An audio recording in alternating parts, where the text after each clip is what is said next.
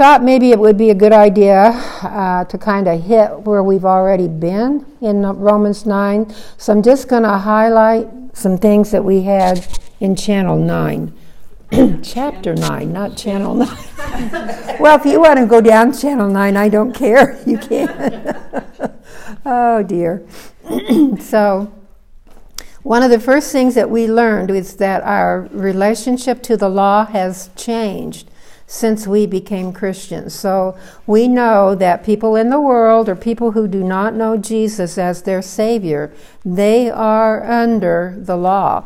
And so when Jesus comes back, they're going to be judged by the law because they never chose to come under grace. And so when you say yes to Jesus, you just automatically, God's grace does such a work that we no longer are, are going to have to find righteousness through the works of the law. We're going to find righteousness because Jesus gave it to us as a gift. And so I think that this is one of the hardest things for everyone to really learn is that they are already righteous that it does not take the law to make you righteous and that if you put yourself under the law you're going to put yourself under works and works are going to keep you as a slave literally because you can never do enough be enough or anything to please God. And so that's one of the biggest things that we as Christians have to get into our mind to get ourselves renewed to that truth. And Paul repeats it and repeats it and repeats it. And I don't know whether we just hear and don't listen or listen and don't hear, whichever way you want to put it. But sometimes we can get into the word and we will think we've got it and we don't got it. So, anyway, that is one of the things that we've got to get in to our understanding so we won't get into works. And then on a little while later, I'll try to bring a balance because there has to be a balance between God's grace and our responsibility because we're not without responsibility. So, another thing that we learned in chapter 9 was um, we're dead to the law of sin and, de- and uh, death.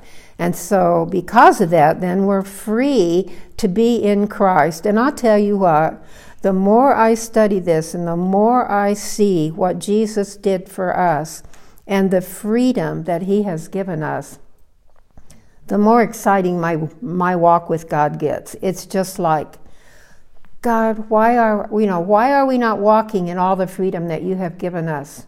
Because it's there, it's ours for the taking.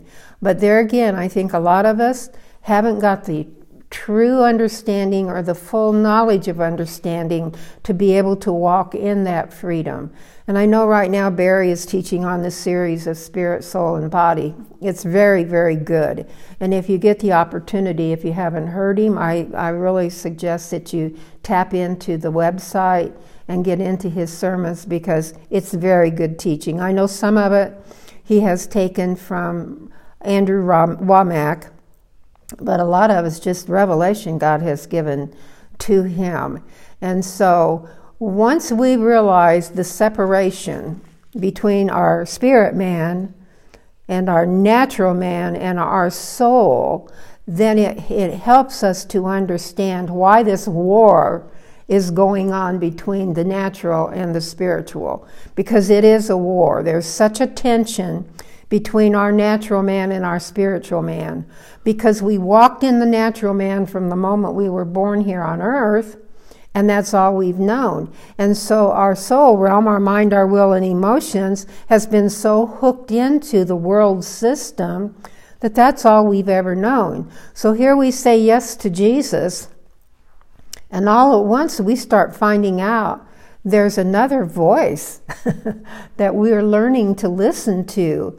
And I think a lot of times we ignore that voice just simply because we habitually walk in the natural. And so once we begin to realize what the natural, you know, what it actually is, we can begin then to start making the choices God wants us to make.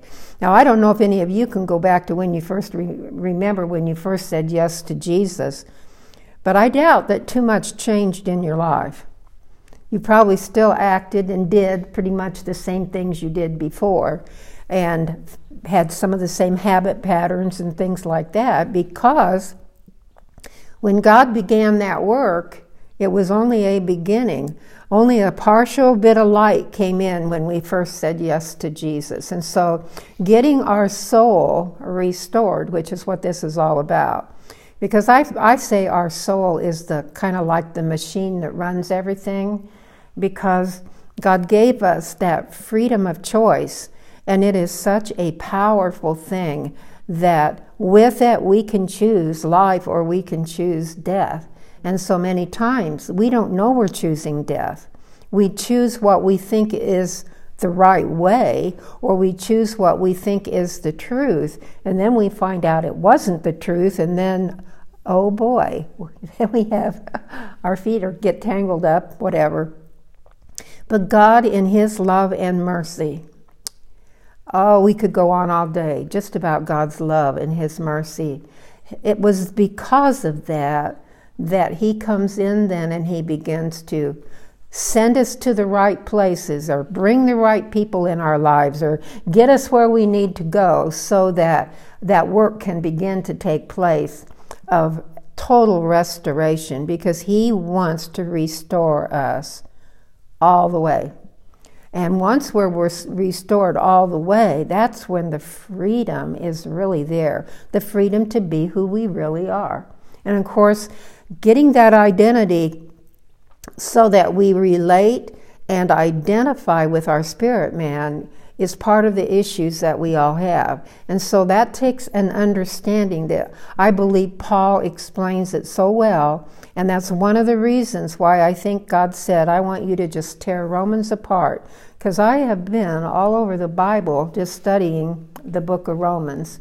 And like I said once before, I love getting into the Old Testament and and the New Testament and see how they fit together and, and see what God's speaking in the whole thing. I know Janice in her in her lessons, she was using quite a few stories that came out of the Old Testament, but they are still relevant today in what God's trying to tell us. So anyway, um, uh, when when when God chose the Israelites, the thing that we need to remember was he chose them totally because he had a plan and a purpose. It had nothing to do with their merit. They didn't have anything that they could do good or bad or anything else. God just decided, I want to choose this group of people, and through this group of people, I'm going to bring forth a Savior, and I'm going to have a bloodline that's going to go down all of these generations. And as He began to do this and it began to unfold, it didn't have anything to do with the people. It had to do with God fulfilling His plan and purpose. And so the, the Israelites, misunderstood God's plan and His purpose. And so, one of the things that I think is so interesting, and Paul, he explains it in several different places, how he grieves so deeply over his own people because they didn't get it. They, um, they, they knew they were chosen and they knew they had the law which separated them from all of the other nations. And so, because of that, they thought, wow, this is all we got to do. And of course, after the exile, when uh, uh, they were they were taken back in. The, the, the, Israelites actually began to give up idolatry, and then the law meant more to them than it ever did even before. And so it was such a uh, important part of their culture and everything that they did that they looked down on anybody that didn't walk where they were walking with this law as their uh, uh, sort of like their emblem of righteousness. Right. And so they didn't realize that what God was trying to show them was they had to be just like the Gentiles but they didn't think they did. and so it was it was just I, as I got into this, I kept thinking, you know, we thought that the Israelites were so stiff-necked and so rebellious, but aren't we just like them? I mean, we're oh, just we're just as bad as they are because we have this tendency to want to do things our own way or take something that is our belief system. Do you realize how hard it is to break down a belief system? Once you believe something, it's like, I don't care what somebody else says to me. My belief system is my belief system, and I think it's right, whether it's right or not. And so, you know, just like I'm going to use the legalism again, because so many churches are still there. They still believe that your righteousness is determined by you being good enough by keeping the law. And they'll put the law on you. And when they believe that, it's so difficult to break through it. And I've known several people for years that never got that broken through and broken off. And so, under the law, what's going to happen is you are, are going to do one of two things. You're either going to rebel and just plain not keep the law, or you're going to be driven by the law and you're going to try to be perfect in your own strength. And they're both wrong, of course. And God is trying to build His church with the truth so they'll walk in such freedom that no matter what comes at them or to them or whatever, they can stand steadfast in the midst of it, not be shaken, because they're not going to fall over this over the rock, over the stone the the builders rejected. You know, because Jesus is that stumbling stone, and we'll probably go into that somewhere here. So. Um, even though Israel rejected the truth, that did not cancel out God's election. It did not cancel out anything that He planned or His purposes in it. So I, this takes us up to Romans nine, the first, the last uh, three verses of, of Romans nine. It says, "What shall we say then? That Gentiles who did not pursue righteousness attained righteousness, even the righteousness which is by faith, but Israel." pursuing a law of righteousness did not arrive at that. Why?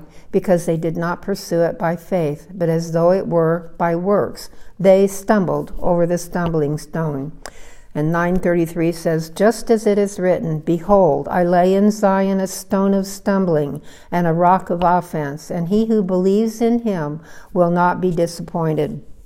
And this is this is really a paradox because the Jews sought for righteousness and didn't find it, while the Gentiles who were not searching for it found it. I mean, isn't that amazing? So Israel tried to be saved by works and not by faith, and they rejected the grace righteousness and tried to please God with law righteousness. Now, we're going to hear this. I don't care whether it's in Romans or any of the other epistles. We're going to hear this throughout the entire grace message. And I've always said that whenever you hear something over and over and over, then God really wants us to get it. He wants us to understand grace because if we don't, I guarantee you, we will be in works. There will be self sufficiency in it. And if we have self sufficiency, we aren't going to walk in God's sufficiency.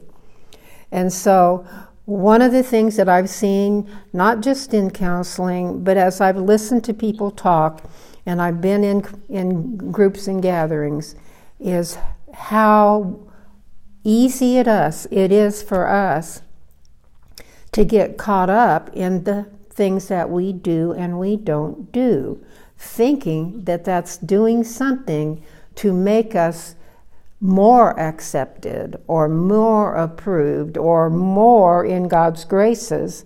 And it doesn't because what God, I, what I believe that Paul is trying to get across to the people is that we have to reckon, and I use that word over and over and over again. We have to reckon that part that was hooked to Adam that made us fallen in the first place, it's dead. It's not alive. And we are still relating to who we were in that hooked to Adam nature. That was severed at the cross.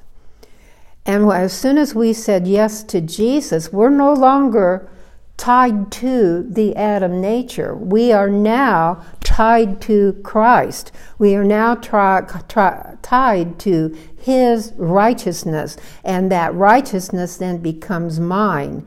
And I really believe that the righteous throne judgment is all about when God says to us, Whose righteousness do you live by? Whose righteousness got you to heaven? We better know the answer. it is not our righteousness. And so we're going to hear it, and we're going to hear it, and we're going to hear it because it's that important for our freedom. And it's for freedom that Christ set us free. Freedom means that we're not subject to all of these standards and all of these things any longer because that does not any longer motivate me. My motivation now is totally encompassed in the love that God has for me and the love that I have for Him. So, one of the things that gets switched is the love factor. And I'm going to use that phrase because that's what it is. I feel like God wants us to check our motivation. Why? Why do I do what I do?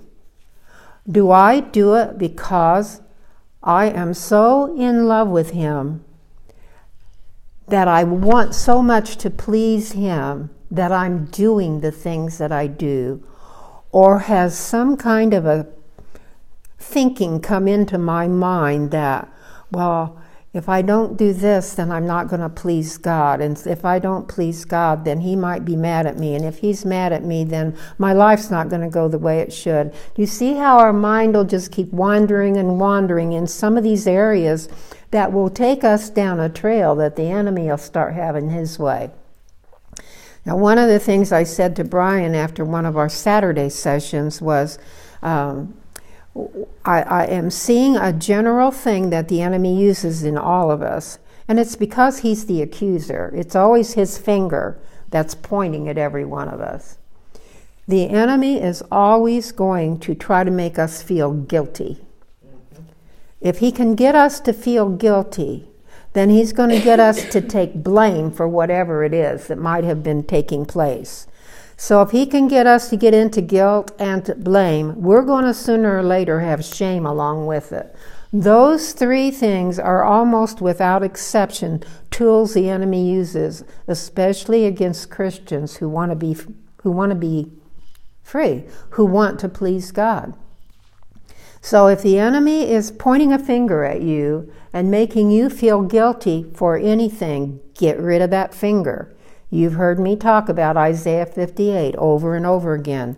That finger that's pointed at you is a finger of scorn. And that finger of scorn is making you sin conscious. And what did Jesus do? He severed that so that we no longer are under the law of sin and death, now we are alive in Christ Jesus and we are free from those standards and those things. They were nailed to the cross, according to Colossians 2.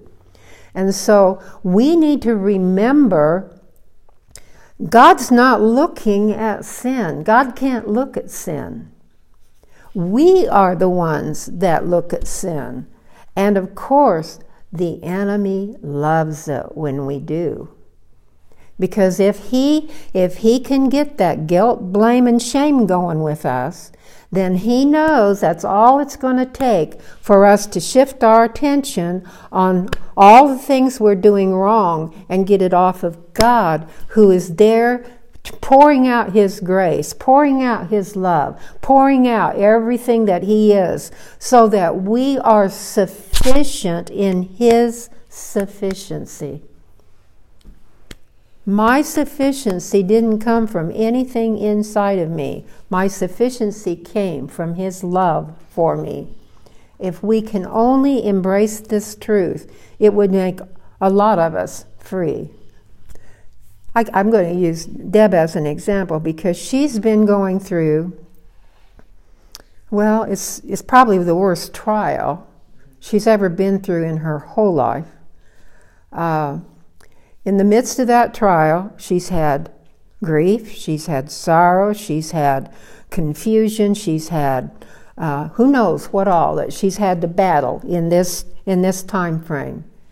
But do you know the one thing that has stayed constant, that stayed the same, no matter when you talk to her? I don't care when it is.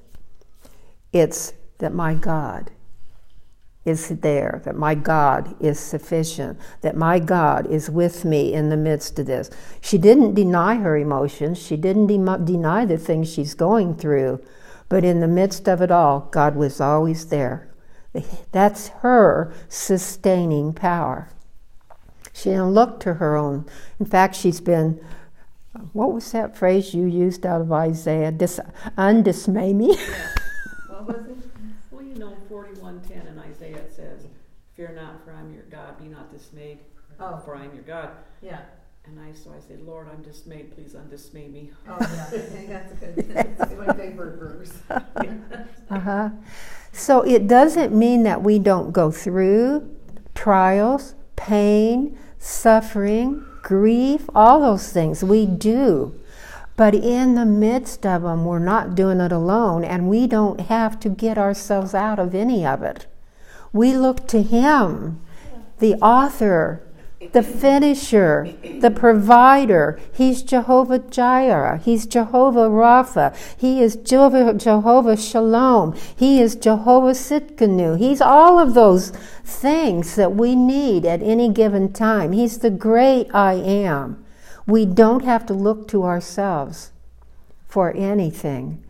And once we can get that established, that's when we walk in more and more peace because God wants us in peace.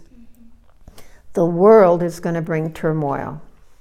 And I don't know. I, I, I sometimes when I'm walk, I, I'll talk. I talk to a lot of Christians, but there's a lot of turmoil in a lot of Christians.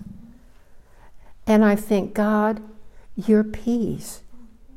It passes all understanding. It's peace the world can't give to us.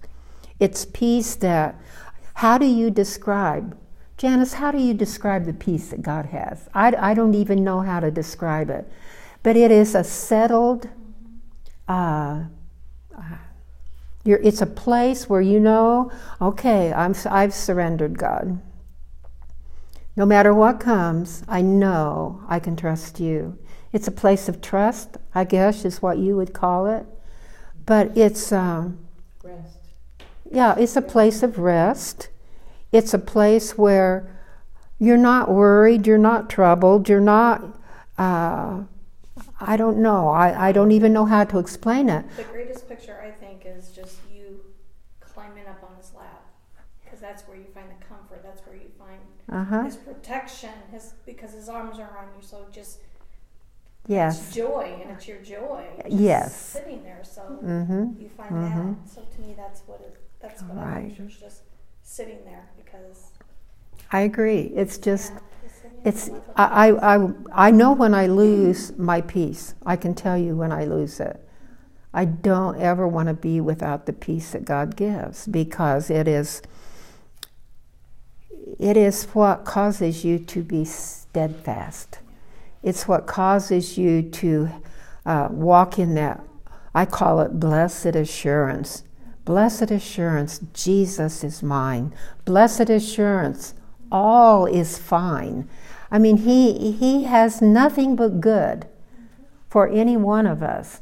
And so, if we have a picture of God uh, being mad at us, or God being upset with us, or God uh, wanting to in any way punish us, we have a wrong concept of who God is, and God wants that changed so that we can have that peace that passes all understanding. I know sometimes, um, and I'm not saying this to, to raise myself above everybody or anybody, but um, I get to hold babies quite a bit, and I, I know a lot of times babies can sense, can't they, Janice? Babies can sense if there's something that's going on inside of you, and they'll get squirmy and they'll get restless, and they'll they'll they won't be able to settle in and lay back and go to sleep and rest. And uh, I've had people ask me before something about, "Wow, you got the touch. No, I got the peace." And so, m- most of the time, babies will fall asleep in my arms. They just do. But it's because they sense there's peace there. And I don't ever want to, I don't ever want to lose that peace. It's something that the world can't give it to any one of us. I mean, the world has nothing to offer anyway, but it certainly can't give us peace. And so, boy, I'm way off of my lesson today. So, all right. So, um, we were talking about. I need this. I'll be the first to say that. Uh, well, praise God. So, we, before we leave today, can we pray for you? Okay, we will do that. Because, you know, I should have all the answers by now, but unfortunately. I asked her when she turned 70 if, she, she was, if she'd made it. She informed me she had not. No. but you know what? I want more. Our, there's something in me that says, God, I know there's more. I want more. I want more. I want more. I want more of His love. I want more of Him. I want more revelation knowledge. And so I get sometimes in these unsettled places, not, I don't lose my peace, but it's like, God, I just want more of you. And I think that cry is what propels us on to the little the next plateau, whatever that might be. And there's a lot of them in the spirit because God's trying to draw us up higher. He's saying, "Come up here. I have things I want to show you." He wants to pour out that revelation, but we are not always in a place to receive it. And I want to be in a place to receive that revelation and I want to be in a place where. So let's look at some of the things that keeps us from there. Relationships with people will probably be your one of your main ones. What are your relationships with others like? Um, are they peaceful? Or are they chaotic? Are they in an uproar? Are they what are what are your relationships with other people? Because God says in His Word that I want you to be at peace as much as possible with all men. Now, we're not going to always be at peace with everyone, but we can be at peace with most people. Uh, I look in my own home because I mean I'm in kind of a, a trial period right now, and I haven't quite learned how to maneuver these waters. But right now, where my husband is, he can trigger things in me. And when he does, I can lose my peace. I can, I can get my feathers ruffled, if that's what you want to call it. Because why can't he remember? I've said this 50 times or 100 times. Why can't he remember? And then God will come in and prick my conscience because he can't help where he's at. And is that all the patience that I'm going to show him? You know, I, I, I think that in relationships, one of the things we need to always remember is there's always another person involved.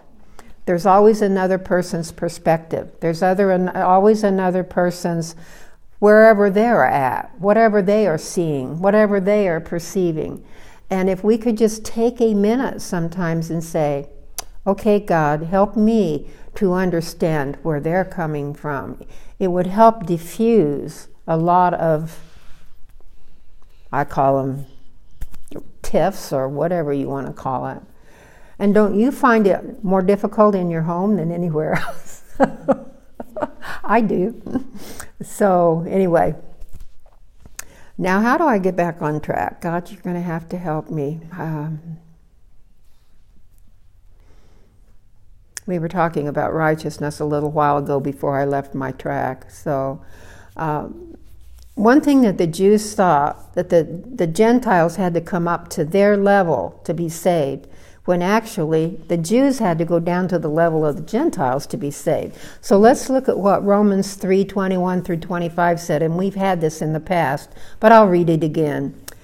Uh, it says, Now a righteousness from God apart from the law has been made known, to which the law and the prophets testify this righteousness from God comes through faith in Jesus Christ to all who believe there is no difference. For all have sinned and fall short of the glory of God and are justified freely by his grace through the redemption that came by Christ Jesus.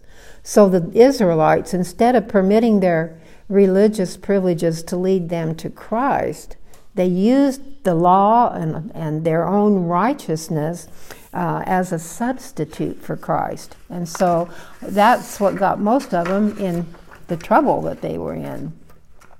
So, all right. Isn't it something when you go on a rabbit trail, you don't realize you go so far off course? I don't know what. Where do you want me to get back on there? Um,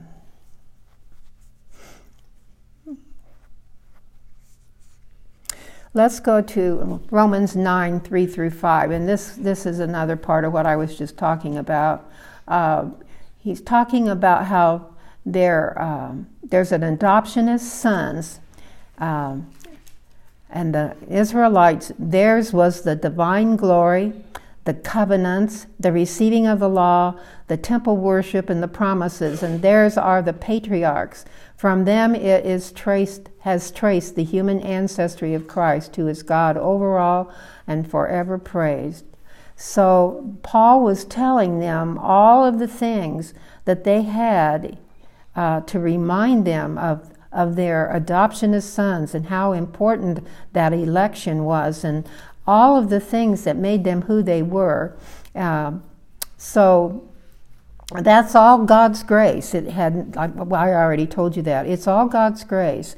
But in Isaiah 28, 16, this is what Paul actually was quotating. He says, I see I lay in, st- in Zion a tested stone, a precious cornerstone for a sure foundation, and the one who trusts will never be dismayed. And so that scripture is what he used with them and he was trying to get them to see that they needed Jesus. And even in the Old Testament, everything pointed to Christ.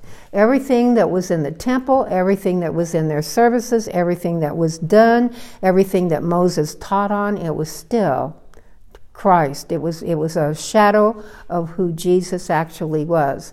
And so um, he became a stumbling stone to the Israelites instead of them. Uh, rising up in salvation and rising up, they fell on that stone. And um, that's what made it possible then for the salvation of the Gentiles. Uh, I'm not going to read that scripture. Uh, a little while ago, I was talking about, um, well, I'll just call it God's divine sovereignty as a God and then the responsibility that we have as individuals.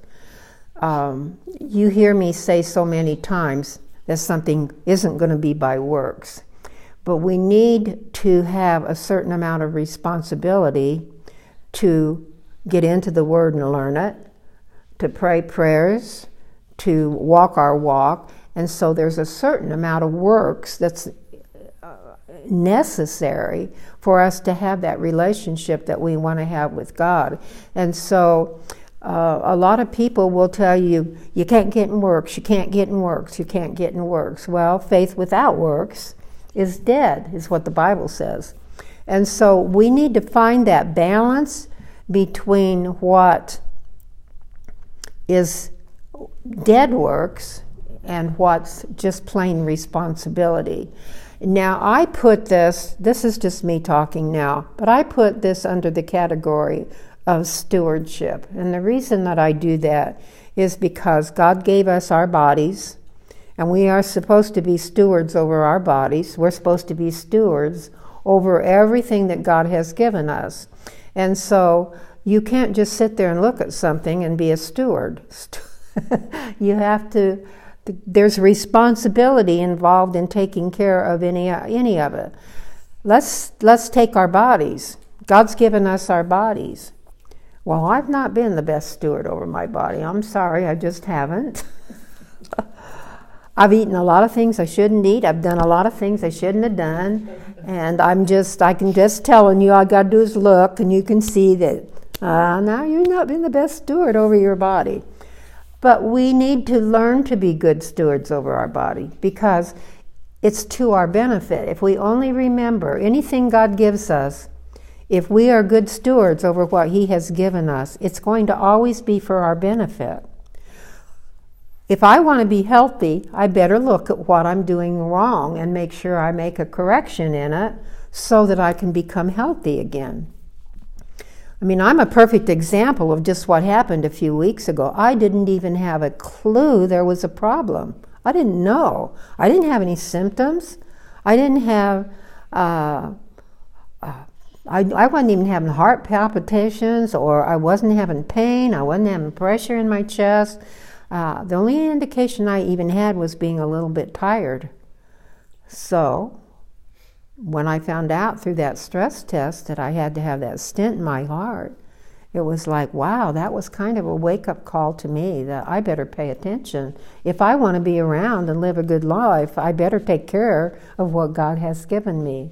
And so I don't know why, but it was like that's been kind of an awakening to me. God God literally performed a miracle, and I'm not going to go into that story today, but literally He did.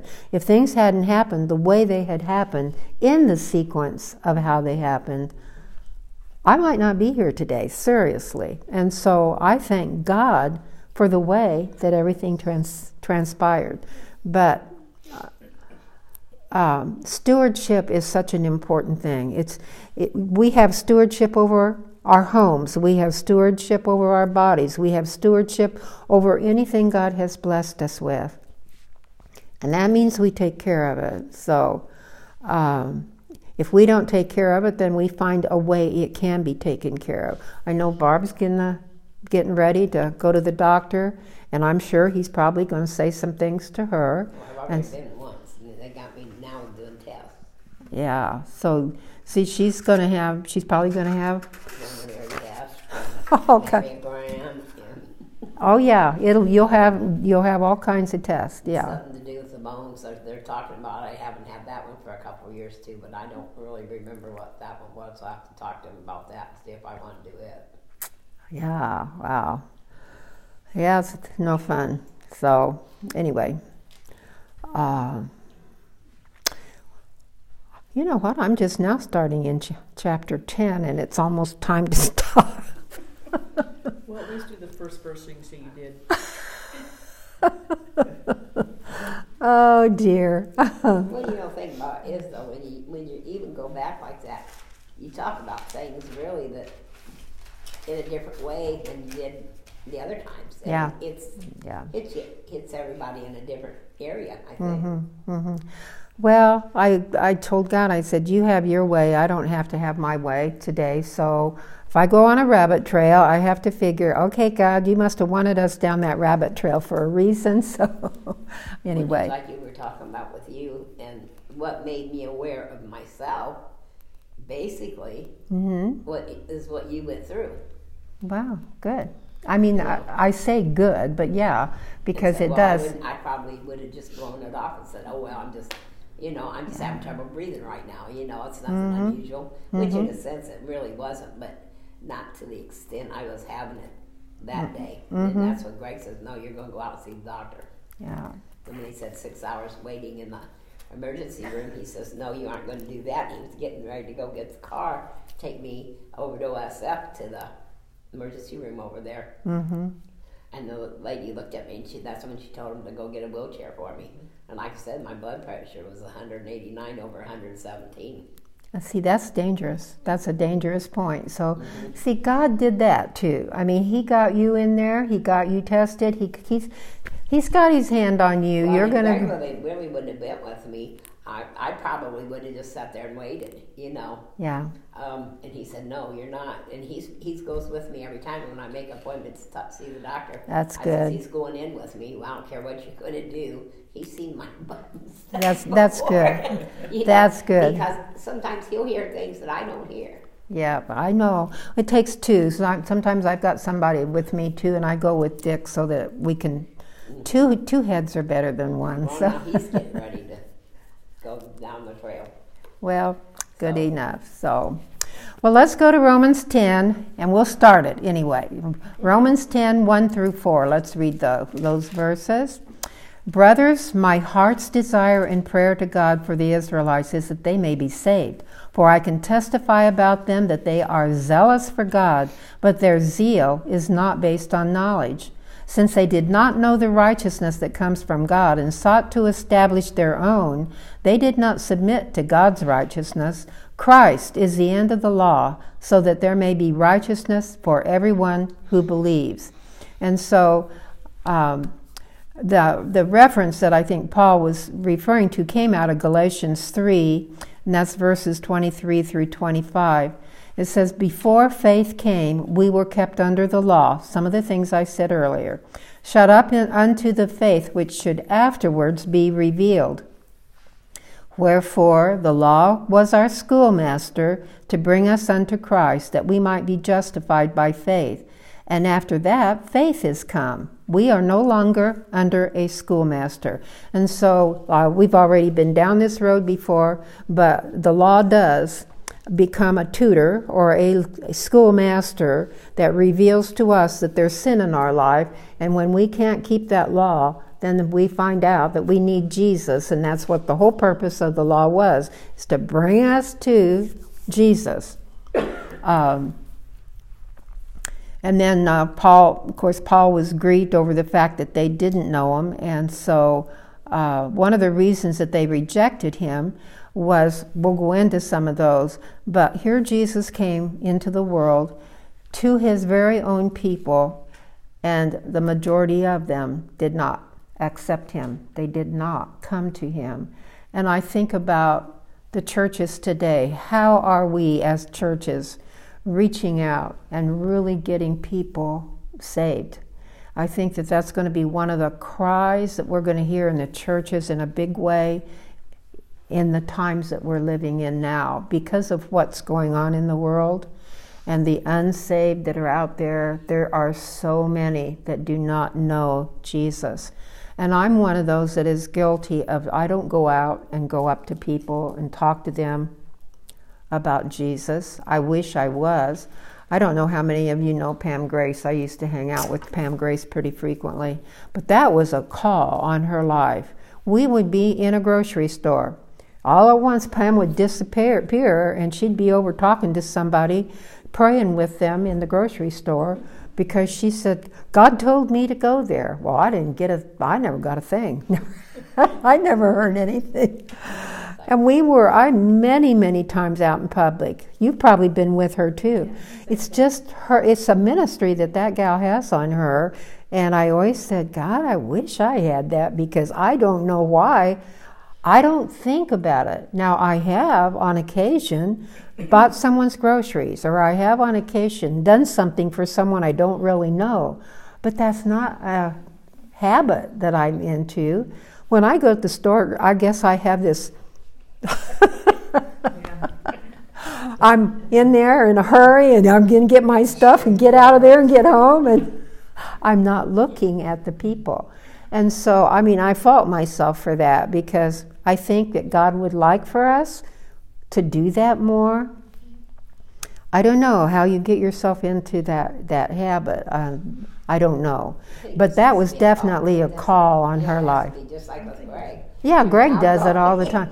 But see, there's a difference. I Yeah. shop, well, I said the grocery store stop. Yeah. Shopping, and right there he's with me, and next thing I know, I'm pushing the cart. I turn around and he's gone, and I'm looking all over for him. I thought, okay, where's he at? And I thought, oh well, I'm just gonna go ahead and do my grocery shopping, he'll, and he'll be in there. Yeah. He, God called him off the corner somewhere. Oh yeah, he's. I know he does that. But we got to remember also that there is the fivefold ministry in the church, It is the apostles and the prophets and the teachers and the pastors and the evangelists. They're all there. Uh, I don't have that call of evangelism on me. I don't. I don't think I do. I am concerned about the unsaved, but it isn't just this burden that I, is burning inside of me, and I've been praying about that because um, uh, I don't know. I, I I think that that's something that I'm lacking and that I should have more of in my life. But we can't have it all, can we? in Florida, in Florida, yeah. we had our pastor there, and every time we went out to eat, he would always, you know, he'd see the name of the waiter or waitress, he'd mention them by name and just say, "How are you doing? How you feeling?" And you know, they would say, "You know, I'm going to school or I'm tired or whatever," and then that would be a leeway. He'd say, yep. "Is there anything I can pray with you about?" Uh huh.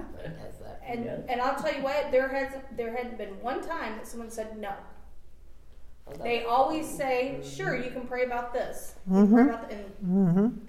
he prays right there, and I'm like, "That that's good. You uh-huh. need to start doing that." So, uh-huh. but you know, that's, yeah. that's an easy way to do it too. So exactly. Well, I was impressed with with Matthew when we were up at the hospital, and the number of people that he didn't know that he walked up to, and first thing you know, he was praying for them. There they were with their with his own father in the situation that they were in, and that was amazing to me how he did that. And I thought, God, I'd like a little of that because I don't do it. So I don't know where you guys are at, but have you have you kind of figured out what category of the fivefold ministry that you that you fit in? You're going to fit in one of them. You have any idea? Me, See, some some of them you may fit in a little bit or overshadow more than one of them. Yeah.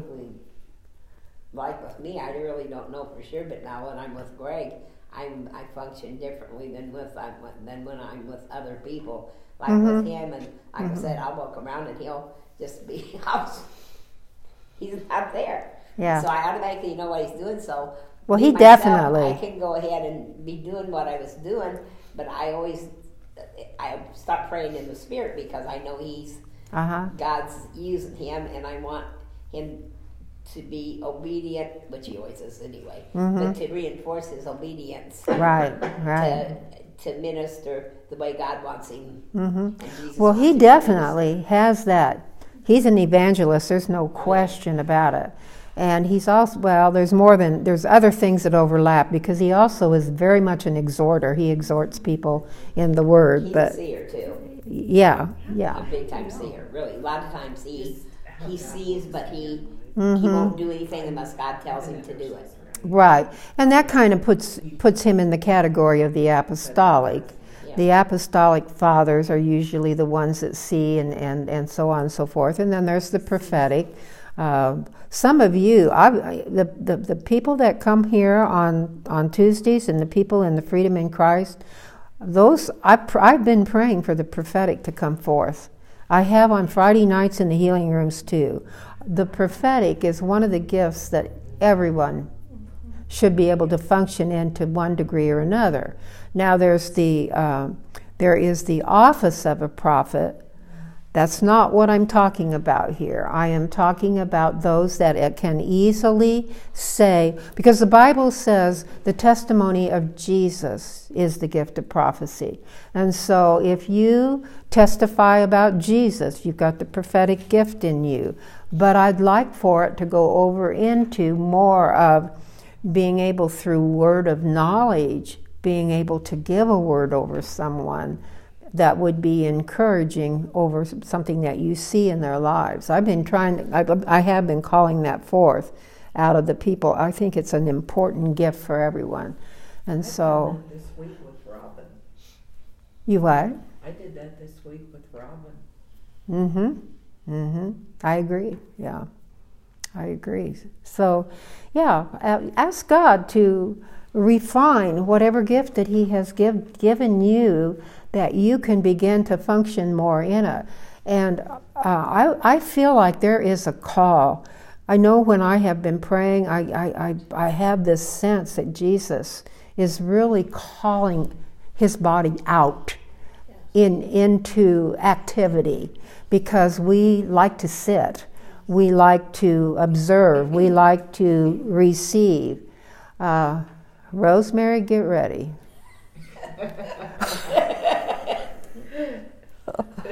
Just saying. Just saying. Because, well, I mean, she's sitting on all kinds of gifts, and I, I, I don't even know she knows how many are there, but that girl's sitting on all kinds of gifts. God wants them used in the body. And so he's going to start. Come on, Rosemary. Come on, Rosemary. so he's going to move us out of our comfort zone. So just get ready to get shaken out of your comfort zone. We can't just be comfortable all the time. God wants to ruffle our feathers. He starts pulling all the, the good stuff out of our nest and He says, All right, it's time for you to fly. So our nest gets to where it's pretty prickly and uncomfortable, and we finally have to do something. So. What about going ahead of God? You know, like. like going ahead of God? Is that what yeah, you said? Like, you know, like you get pulled. Like I feel like I just have this thing for for healing people. Mm-hmm. Just get really. Oh, I believe I, I believe that with you. I absolutely believe that. I think that you're going to have a twofold ministry. It'll be healing and deliverance. I, I do. I think that God's going to begin to use you in both of those. Yeah, because you're going to know firsthand what both of them are all about. And he's doing a beautiful job with you anyway. So, yeah, yeah, he is. I read where you shouldn't go ahead. You, know. you won't. You won't because it's the anointing that's in you that makes room for you. And you'll find, okay, I, I'm going to use her as an example because she's sat and sat and sat and taken in and taken in and taken in. And she was sitting on something God had spoken to her for quite some time. And now she knows, okay, I got to take a step here. And so she's taken the first step. I don't know where you're at in it for sure. But do you want to share any of that, or is that something you'd rather not share? All I can say is that me and Patty are working very close together. Mm-hmm. Mm-hmm. Because I've submitted to her leadership in the prayer, and it's mm-hmm. going to bring forth a lot of stuff in this area. Mm-hmm. Well, in, in the first place, yeah. Here and there, and I actually have them written down in there, but. Uh huh. But it started a few years ago. It started at the uh, John 17, the uh-huh. Peoria prayer meetings. God was giving me dreams, and I didn't know what they meant. Now I do. It was prophetic dreams for the future. So yeah, I, I was like when when I shared it with Barry and Janice, I was like, they're gonna think I'm crazy, God. and they're like, shoo, go ahead. I'm like, oh, what I get myself into. so, but um, a lot of it, God just told me to sit on uh huh. But it was stewing. See, it's been kind of stirring and stewing for a while, and God finally moved her out. She didn't, I, I want to say, she didn't get ahead of God at all. It was like, he's unfolding this and he's bringing it to pass. He's he's getting her to take one step at a time until she's going. Actually, I, if you don't care, it has to do with going and praying in the gateways of Peoria to close some things that the enemy has opened up over there in God.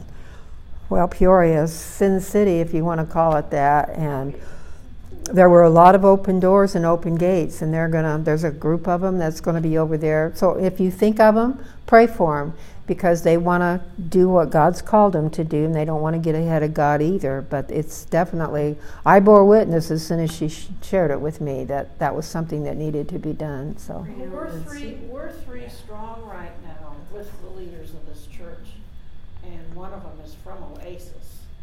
So God's kind of filtering in Oasis, and Oasis is moving more. Yeah. I believe God, that's a purpose for that. So. Mm-hmm.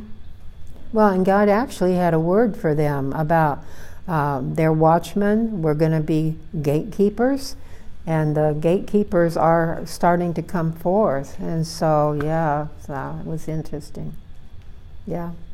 So, if anybody's, you have to see Rosemary, if God moves on your heart to do anything or be anything involved in that, but I think that that's important. So, but I'm going to stop today. I'm not going to go any further. We'll get back in Romans 10 next time. I'm not in any hurry, but I think it's interesting how we didn't get into what the lesson was today. So. but that's okay. Think about the gifts. I just move when I feel I should move. Mm-hmm. Mm-hmm. I don't even think about what is Mhm. what's going on. It's like God, did you? I'm kind of that way because I always tell you I'm really not sure what God's doing with me. But then I'll be sitting in church, well, just like I said, when all of a sudden the right disappears. Mm-hmm. Okay, then I know, of course, I know me being his other half. Right. I'm, I'm part of whatever he's doing anyway, mm-hmm. whether I'm right beside him or not. Right. But I can also just like well Sunday when he prayed he can pray for Deanna Sunday in church. That's what he prayed for. Good. And then when he got done, God just kind of laid something on my heart to tell her, and I stood there for quite a while before, and I thought, okay, now is this really me? Is this me or is this you? And I just Yeah. kept feeling, and it went really along with what Greg had prayed over. So I just felt the force over. I thought, Yeah. And if I'm not right, then God will God will show you that He sure will. Well, let's close in prayer, okay? All right? Thank you, Father. Father, we just praise you and thank you for your word. And Father, we ask that you teach each one of us how to rightly divide your word, how to receive it unto ourselves, how to allow you to open it up in the revelation you want us to have. That God, we will have the knowledge that is necessary to walk where you have called us to walk. God, we don't want to be destroyed for lack of knowledge. So, Father, we are crying out for that revelation knowledge that will bring the truth to us, that we can walk in that freedom, in that liberty, and in the power of your Holy Spirit that you have given to each and every one of us. And so, Father, I pray that what whatever was of you in the word today, that it will be sealed in our hearts and that it will be there and grow like a seed that has been planted. And that God, it will bring forth more revelation. And we give you all the praise and the glory in Jesus' holy name. Amen.